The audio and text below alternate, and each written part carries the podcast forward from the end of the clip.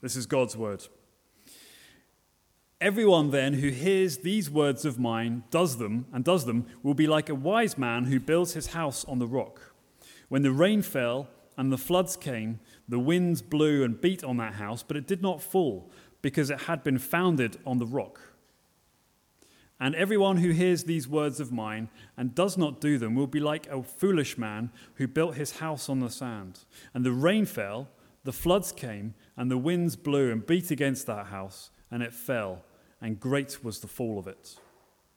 And when Jesus finished saying these things, the crowds were astonished at his teaching, for he was teaching them as one who had authority and not as their scribes. Yeah, it's really great to be with you guys um, this morning. Um, I wonder if I start with a question, I don't know if you thought Church will answer back, you don't need to answer. So um, it goes either way, doesn't it? But how can we enjoy a vibrant spiritual life in every season? How can we enjoy a vibrant spiritual life in every season? How can we be sure that we have a faith that will weather the storms? We're, as Dave said, you guys are coming to an end of the Sermon on the Mount. And really, the Sermon on the Mount is uh, about what citizens of God's kingdom look like. It's how do we live faithfully in a world as we wait for it to be transformed. And Jesus closes this sermon with perhaps probably the most well known section of it the, the wise and foolish builder, this, this metaphor he uses. And there is a simplicity to it, isn't there? It's not complicated. You don't need to be a builder, I don't think, to understand it. There are two builders. Uh, by the way, might get some slides up. Um, uh, I, I was known in my previous ministry for using the kind of most cringeworthy images possible, and so you'll, you'll experience that today. Um, but uh, we have this story of two builders, and they're looking to build a new house, and they want a suitable foundation. And so we're told, aren't we, the wise man, uh, the wise builder picks a rock, and the foolish one picks some sand. They're our builders, I told you. But the point is, both build houses, don't they? We're not told what the houses were, were like, but maybe both houses looked great. They were, could have been brilliant houses. But what is it that proves the quality of the houses they build? It's what happens to them in the storm. It's where their foundations are laid. And at this point, maybe you're tempted to sing that famous kids' chorus, but we won't do that. No one wants to hear that from me, certainly. But the, the, the, it goes like this The house on the rock stands firm, and the house on the sand falls flat. That's the one I knew, anyway. Maybe uh, we, we see it, we? I've got a picture actually. This, this is, it made me rethink my, my whole idea of uh, a beach house. Because actually, according to this, par- this story, a beach house is a terrible idea. This is actually what happened in two houses in North Carolina. A storm came in and their foundations were swept away and they ended up in the sea. This is why you don't build your house on the sand. It's a simple story, isn't it? We don't need to be builders to get it. And yet, there is something profoundly challenging in it. Are we building our lives on a firm foundation, on the rock? And what's particularly challenging about this, this sermon that Jesus preaches in this section of it, I think, is who it's addressed to. We might think, we're in the room, we're, we're here in church, of course we're building our foundation on Jesus, aren't we? And I hope so. Except this sermon that he preaches is not addressed to kind of unbelievers or just everyone. This is addressed to disciples, people who are already following him. People who are saying, Yeah, I'm with you. He's speaking to us who are in church every week. And the question kind of we're faced with is where is our assurance found? Is it in the foundation or is it in the house that we're building? I wonder so often if we can turn up on Sunday and everything look great and we can do all the right things and we can feel really good about ourselves. And yet, actually, when the storms come, we're confronted with doubts and challenges because we're relying on the house that we've built and not trusting in the foundation. Uh, there's that famous uh, place, the Leaning Tower of Pisa. That's how they give cues. Sorry, um, sorry, well, I've forgotten your name. Um, Lindsay has to guess where to change these slides. So, so she needs some applause at the end of this. But I don't know, has anyone been to, been to the Leaning Tower of Pisa? Uh, have you done the photo thing where you kind of you have? Okay. You're those people. Never mind. Um, Just you.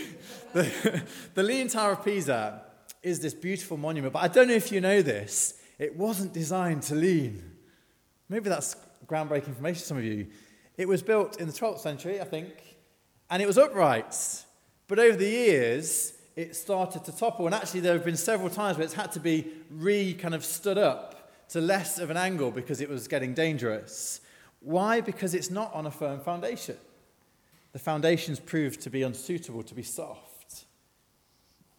And I just wonder maybe sometimes in our lives as Christians, we look a bit like the Leaning Tower of Pisa. There's a tendency that we can everything look beautiful on the outside, but there's a bit of a lean. Why? Because our foundations can be all over the place. I wonder how many of us, if we're really honest with ourselves, find that while Sunday by Sunday things can look great, in the week there's a different story. If we're really honest with ourselves, there's all kinds of things we look to to make a foundation. And if we're really honest with ourselves, so often we find ourselves experiencing doubts. See, we love to focus on the quality of the house. Maybe how much we're reading our Bibles, maybe how often we're going to church, maybe how disciplined our life is. But I wonder is our foundation in the Lord Jesus this morning? How can we be sure that we're building on the right foundation? Where can we have this vibrant spiritual life that is unshakable? Well, listen to Jesus' words. They're so challenging, aren't they? Just close your eyes. I'm going to read them again if that's, if that's okay. Therefore, everyone who hears these words of mine and puts them into practice is like a wise man who built his house on the rock. The rain came down, the streams rose, and the winds blew and beat against the house, yet it did not fall because it had its foundation on the rock. But everyone who hears these words of mine and does not put them into practice is like a foolish man who built his house on sand. The rain came down, the streams rose, and the winds blew and beat against that house, and it fell with a great crash. And I wonder for us as Christians, if we're Christians in this room, it poses a great challenge. Do we hear Jesus' words? And do we put them into practice? Do we give, let me put it another way, do we give Jesus total authority in our lives? Are we building our whole lives, not just some of our lives, part of our lives, but our whole lives on the foundation of his words? Or are there other things that we're tempted to build our lives on? You see, we live in a world that offers us endless foundations, but they're all sandy.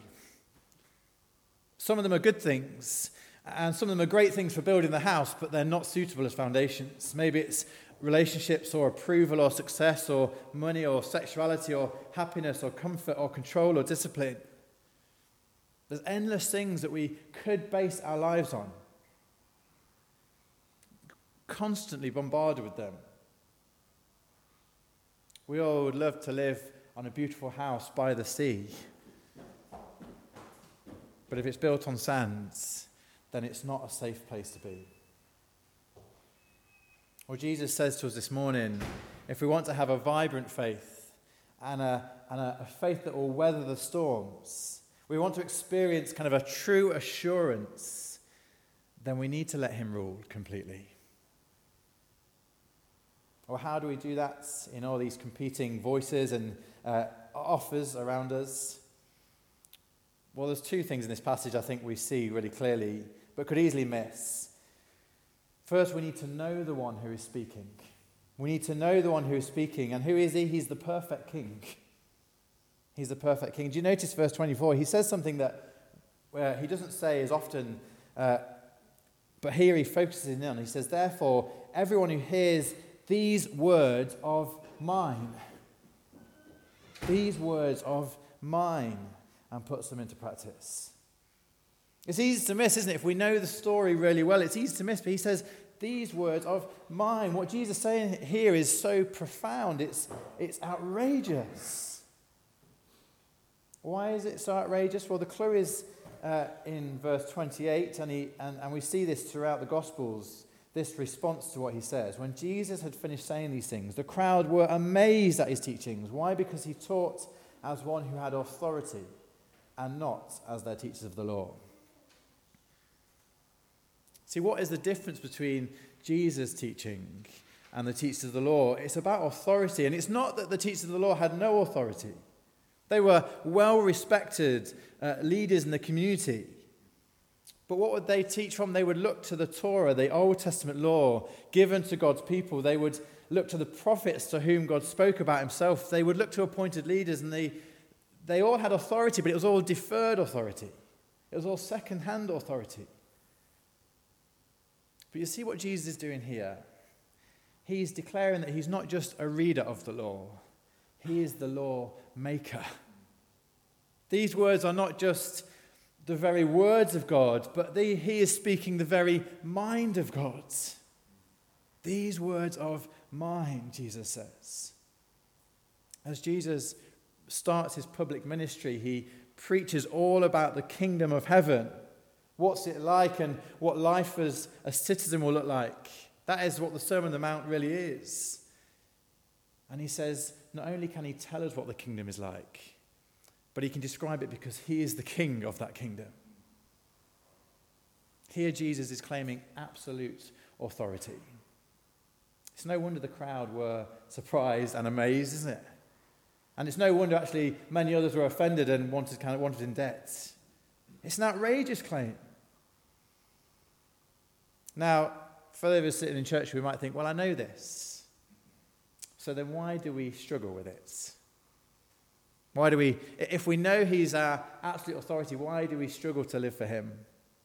And I wonder if part of the problem is we sometimes in our heads have a tension between kind of the God we read of the Old Testament and the Jesus we read of in the New Testament. And we can't quite bring our minds together of a God who is just and, uh, and severe and sometimes, uh, but then a God who is loving.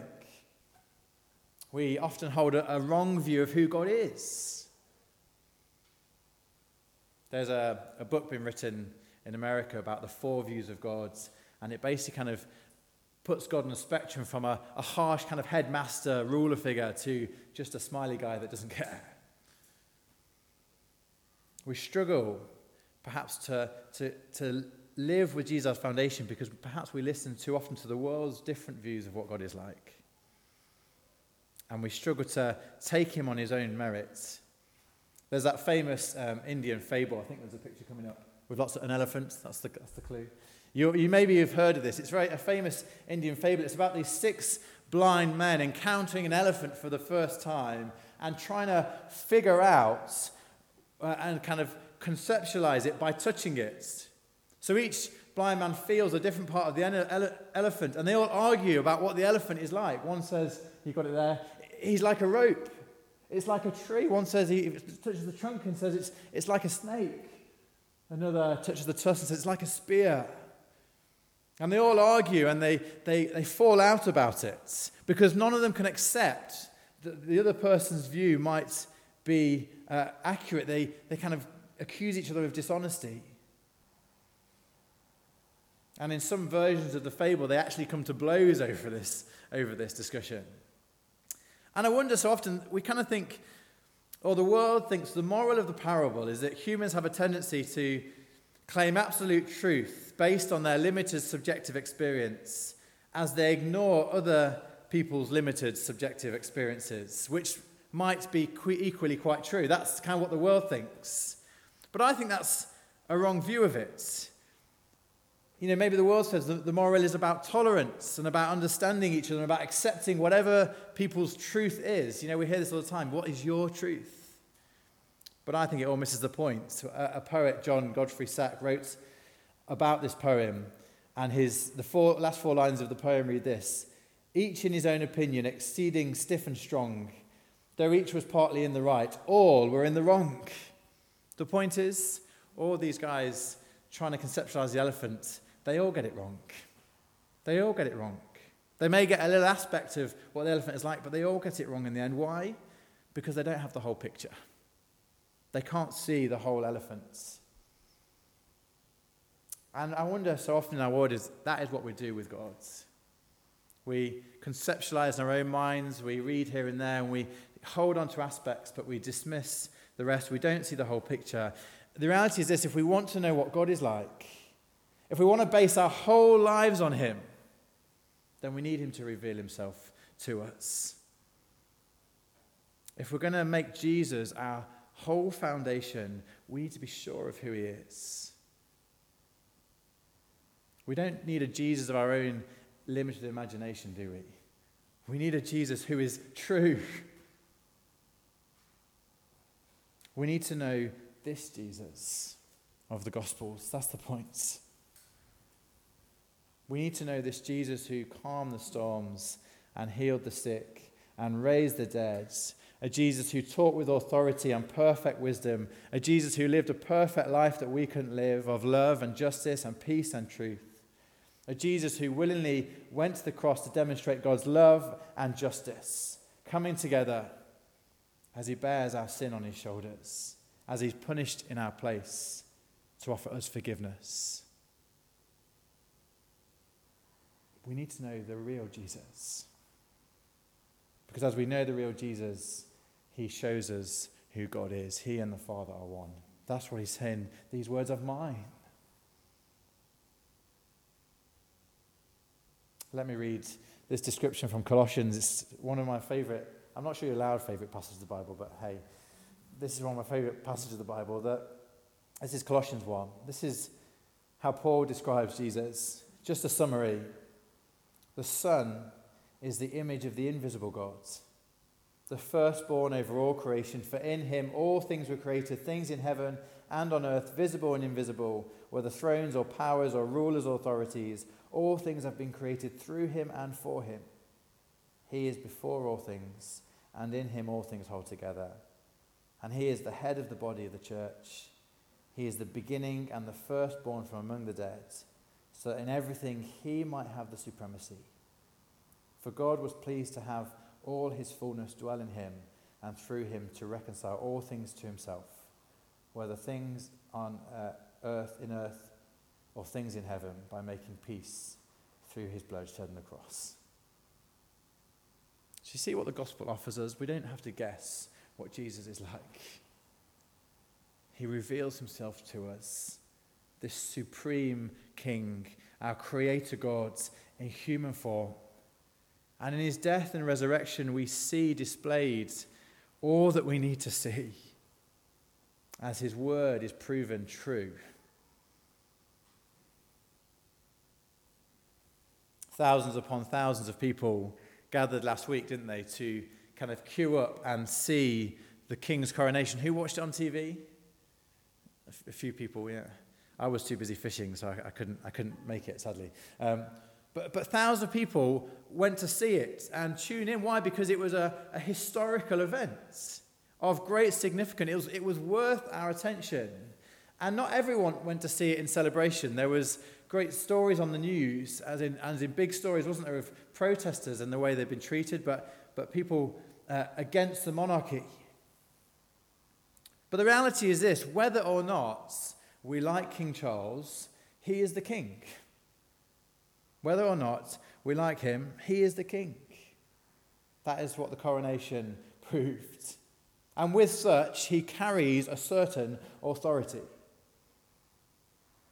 Well, in the gospel, we don't just meet another power, another ruler. We meet a supreme power and a supreme ruler, the supreme power and the supreme ruler. We meet a king whose authority is absolute, and one day every knee will bow in worship or in judgment. But make no mistake, he is the king. But we need to know that that is good news for us because he is a king like no other. He is a good king. We sung earlier, a good, good father. He is a king who is true to his words. And that's refreshing in a world of crazy politics, isn't it? He is true to his words and he works for the good of his people. How can we know? Because he even laid down his life for us. And his call here today is there, isn't it, in verse 24? What are we to do? We're to hear his words and we're to put it into practice. That is what a wise life looks like. Every year, millions of people would tune in on Christmas Day to, to, to watch something. What am I talking about? It's not EastEnders, the other thing that millions of people would tune in to watch, the Queen's speech, the late Queen's speech.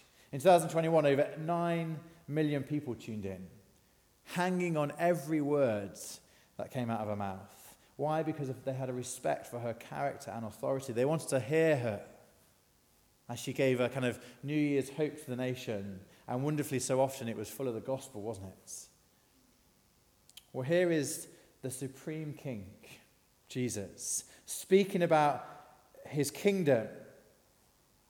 Well, how do we enjoy a firm faith? Well, let me ask you do you hang on his every word? Do we listen to his voice and do what he says? This is a kind of classic two ways to live, isn't it? We, there's a few of these in this sermon. We had the narrow road and the broad road here. There's a similar thing there, isn't there? Either we build our house on the rock or we build it on the sand. And there is loads of sand, but there's only one rock. And there is a seriousness to Jesus' words. We see it in kind of the nature of the metaphor. There's an eternal sense to it. We know from the context in verse 13, he's talking about life and destruction. In verse 23, he's talking about the kingdom of heaven. In verse 19, he talks about kind of bad trip being thrown into fire. There's a, a seriousness to what he's saying. This is about eternity. It's about now, but it's also about eternity. And he says, how we respond to his words will show us where our foundation really lies. There's that uh, famous line from that famous theologian, uh, Lindsay, you need this slide. Um, Maximus, have you heard of uh, Maximus? This is a famous theologian. Yeah, this guy. No, Maximus in the film Gladiator, before the first battle scene, he says these lines to inspire his troops that finish with this. He says, Brothers, what we do in life, I can't do the accent, echoes in eternity. Now, I want to say that's not quite right, is it? That's not kind of where we are theologically. But it's not far off. Jesus is saying here, how we respond to his words now echoes in eternity. What we do with Jesus' words is a matter of life and death. And it's inconsistent for us to say we trust Jesus and yet not put his words into practice. And here Jesus tells us it leads to spiritual disaster. The house on the sand fell with a great crash, the NIV translates it. Or it fell and it had a great fall. I think the ESV translation is better. That's often it is. Hmm? It is better. And I'm sorry to bring in an NIV. This may be the last time you ever see me. Um, yeah. It fell with a great crash. If we don't put Jesus' words into practice, it leads to spiritual disaster both now and the danger is eternal.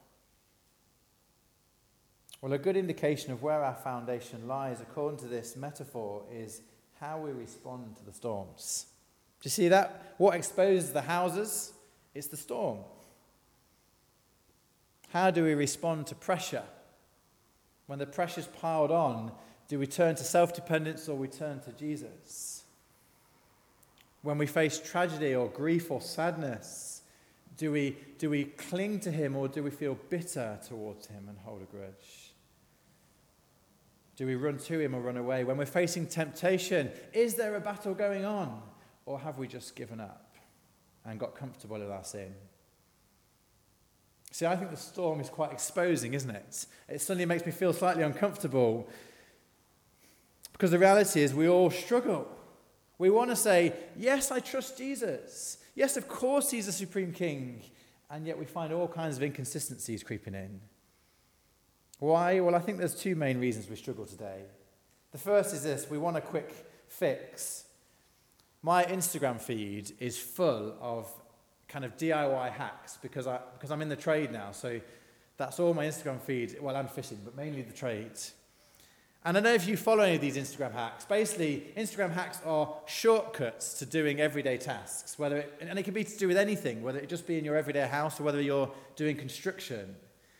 But what is terrifying about these hacks, and I'm sorry to break this to you if you love these hacks, but most of them are terrible.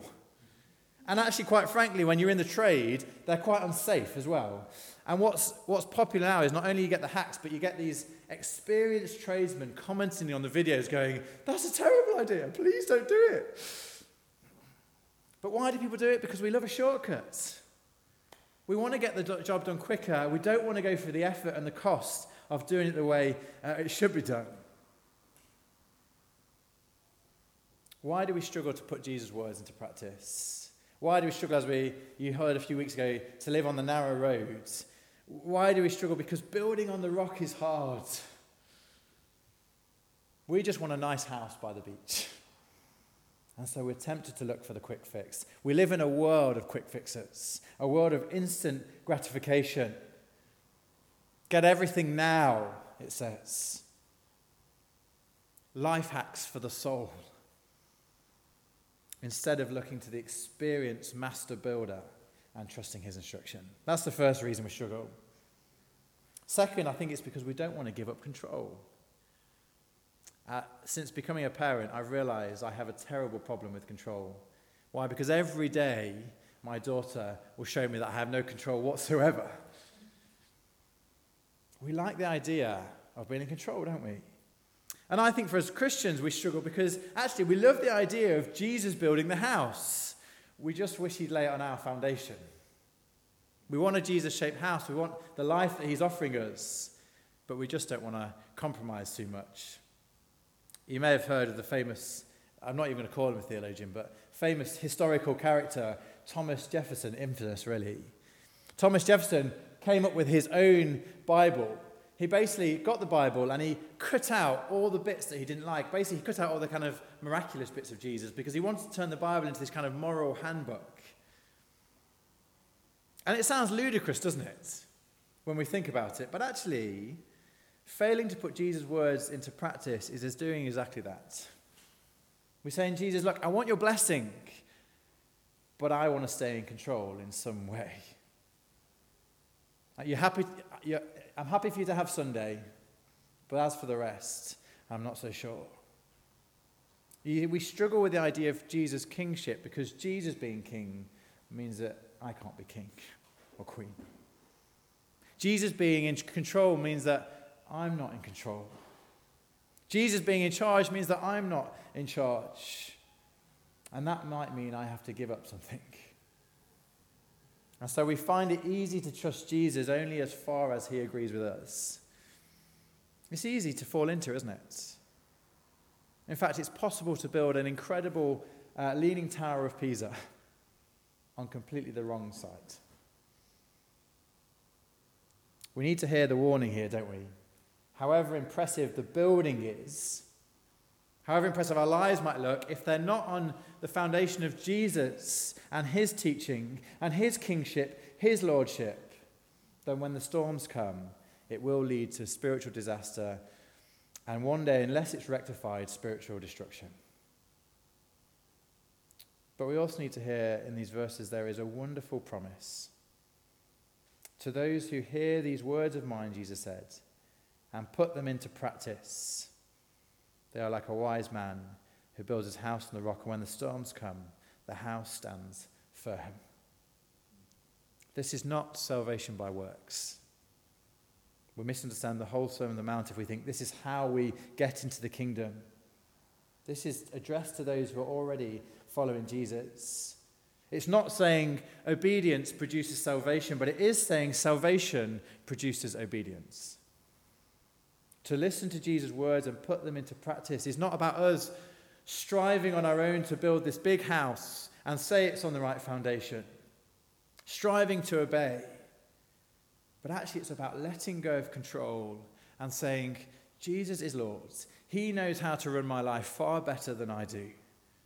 And so I'm going to keep in step with the spirits and rely on His grace. as we understand who Jesus is, our eternal Savior, our, our eternal King, King of kings and Lord of lords, as we see what He's done for us in laying down His life to love us, it's only then that we'll wholeheartedly put our trust in Him and relinquish any trust in ourselves to build a good house. It's as we take him at his words. That is, you know, chapter 5, the start of the Sermon Mount, that is what it's all about, isn't it? Jesus says, Blessed are the poor in spirit, those who know they need rescue, those who know that spiritually they cannot help themselves, that they have no credit whatsoever.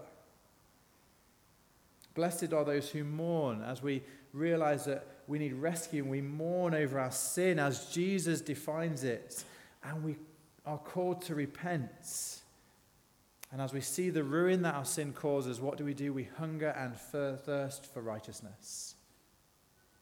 Because we know Jesus is the way, the truth, and the life, and that his rule is for our goods and for his glory. You see, as we understand who Jesus is, as we place our trust in him, as he pours his spirit into us, he empowers us to live a new life. So when he says to us and puts it into practice, he's not asking us to be self reliant, he's asking us simply to depend on him more. By the power of the Spirit, live in obedience to him. Because the beautiful news of the gospel is that we are not having to join a guessing game about who God is, but instead make a decision to trust his revealed character, the person of his Son, with the promise of eternal life. And the wonderful words here are as we do that, as we hear Jesus' words, as we put them into practice, we'll experience increasingly life with a firm foundation. We'll experience the joy of knowing the one who made us without the niggling doubts all the time. We'll experience increasingly the assurance of knowing that our life is safe in his hands. We'll experience increasingly the peace that surpasses all understanding, knowing that He is in complete control. We'll experience the comfort of knowing that He is working all things for our goods, even the storms, and that they cannot destroy us. Jesus is offering us a vibrant, firm spiritual life as we take Him at His words the, the well-known kind of uh, English bishop, J.C. Ryle, uh, he was speaking about this passage and about those who hear Jesus' words and put them into practice. And this is how he describes them. He says, In the time of trial, it's there, his religion does not fail him. The floods of sickness, sorrow, poverty, disappointments, bereavements beat upon him in vain. His, he, his, sorry, my, this is my typos. His soul stands unmoved. His faith does not give way. His comforts do not utterly forsake him. What, Jesus, uh, what J.C. Ryle describes, and Jesus, but is the life of the wise builder. As we get to know Jesus and we trust in his words, and by the power of the Spirit submit ourselves increasingly to his rule, we will experience the joy of a vibrant and secure faith that not only withstands trials but grows in the midst of them as we cling to Christ and the kingdom he's promised to bring. So, as we finish, let's just get practical for a few minutes. What do you do with Jesus' words? Do you take them seriously, all of them? Not just the words of the Sermon on the Mount, but all of Scripture. What do we do with this? It has this, this, this passage has some implications for how we treat his word, doesn't it? Do we hang on every word as if we're listening to, the, to his speech every time we open the Bible? Do we, do we open it? Or just leave that till Sunday? Do we open it expectant that he's going to speak to us by his Spirit? Do we open it expecting that He wants to change and transform us and, and, and with the humility to say, I'm not right there yet. I need Jesus to work in me still. Do we open it coming to Jesus on His terms as the rightful King? Do we come to church on a Sunday with an expectation that the Spirit will confront and challenge us and encourage and equip us Or are we just waiting for the cup of tea afterwards? Do we leave church with the ambition of reflecting on His word and putting into practice what we've heard? Or is it gone by Sunday lunch? I wonder what might it mean for you this week to put His word into practice. And I, I want to give a few specific examples. This story is so practical, isn't it? Jesus says, Those who hear my word and put them into practice, He's being practical. So maybe a few specific examples, and maybe this is you, maybe not. But as, as I just tease these out now, maybe just be praying where do you need to put Jesus' words into practice this week? Where has there been resistance on your part to do so? A few examples. Maybe this morning you're here and you're experiencing the inner turmoil of sin in your life that isn't being dealt with. And uh, maybe it's that you can feel the Holy Spirit pointing to something in your heart. He does that, doesn't he? It's always the thing we want not, him not to point to. He points at it. And we feel this tension, and it comes again and again and again, and suddenly every sermon we hear seems to be about that thing. And we know it's not right. Maybe it's a, a sinful habit or an attitude. What is Jesus saying? Put his word into practice this morning. What will that look like for you? This is not a call to self dependent, stop it. It's a call to a dependence. Jesus, my life is yours. And this area of my life is yours. And I want you to rule completely. Help me to live your way.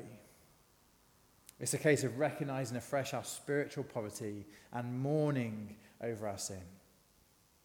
And hungering and thirsting for righteousness, dependent on the power of the Spirit. It's a call, isn't it, to give up control of that bit of your life that you've been holding on to. Looking for your kind of assurance and your joy and your satisfaction in that, your foundation there instead of Jesus. Well, this morning, will you put Jesus' word into practice? Will you ask the Spirit to empower you to do whatever it takes to submit to Jesus even if it means sacrifice or vulnerability, vulnerability or letting go of your pride. Maybe this morning you're full of anxiety. Might, you might not even know what it's about. But maybe you're full of anxiety, just the worries of the world just feel like they're on top of you. And you, you, you're fretting. And, and it makes you grumpy towards everyone around you. I'm not speaking from personal experience, honestly, you know. We, we fret, we get angry, we, we just try and get into this manic panic of dealing with stuff on our own instead of turning to Jesus, who later in Matthew says, Come to me, all who are burdened, heavy laden, and I will give you rest. What will it mean for you this morning to put his words into practice? He says, Come to him. Take his yoke upon you. Let yourself be bound to Him and let Him carry your burden. How do we do that? By recognizing who He is, by coming to Him afresh and remembering that that anxiety that we're feeling doesn't define us. And all the stuff that we're worrying about, actually, in the grand scheme of things, probably doesn't really matter. And even if it is important, we can trust Jesus with it. And so we don't need to fret. And don't let that just be a thing that's in your head, but let it sit in your heart that Jesus is King. And so we can trust him with whatever the things are that make us anxious and know his peace. One more example. Maybe this morning you're weighed down by guilt. It's easy to be, isn't it? Maybe this week you just, just felt the weight of your own sin, but it's, but it's crippled you. It's left you in this place where you, you're barely here. Well done for being here. Well, put Jesus' words into practice. Don't trust in your own righteousness, but find forgiveness at the cross. There is no condemnation for those in Jesus Christ. Believe that in your hearts and let Him take the weight of guilt from you and worship Him for it. There's a few examples. I wonder, just in a time of quiet, if that's all right, we've got time. Let's just pause. Where do you need to hear Jesus' words this morning and put them into practice? If you're not sure, why don't you ask the Holy Spirit to, to speak to you over the next 24 hours? Where do you need to hear Jesus' words and put them into practice?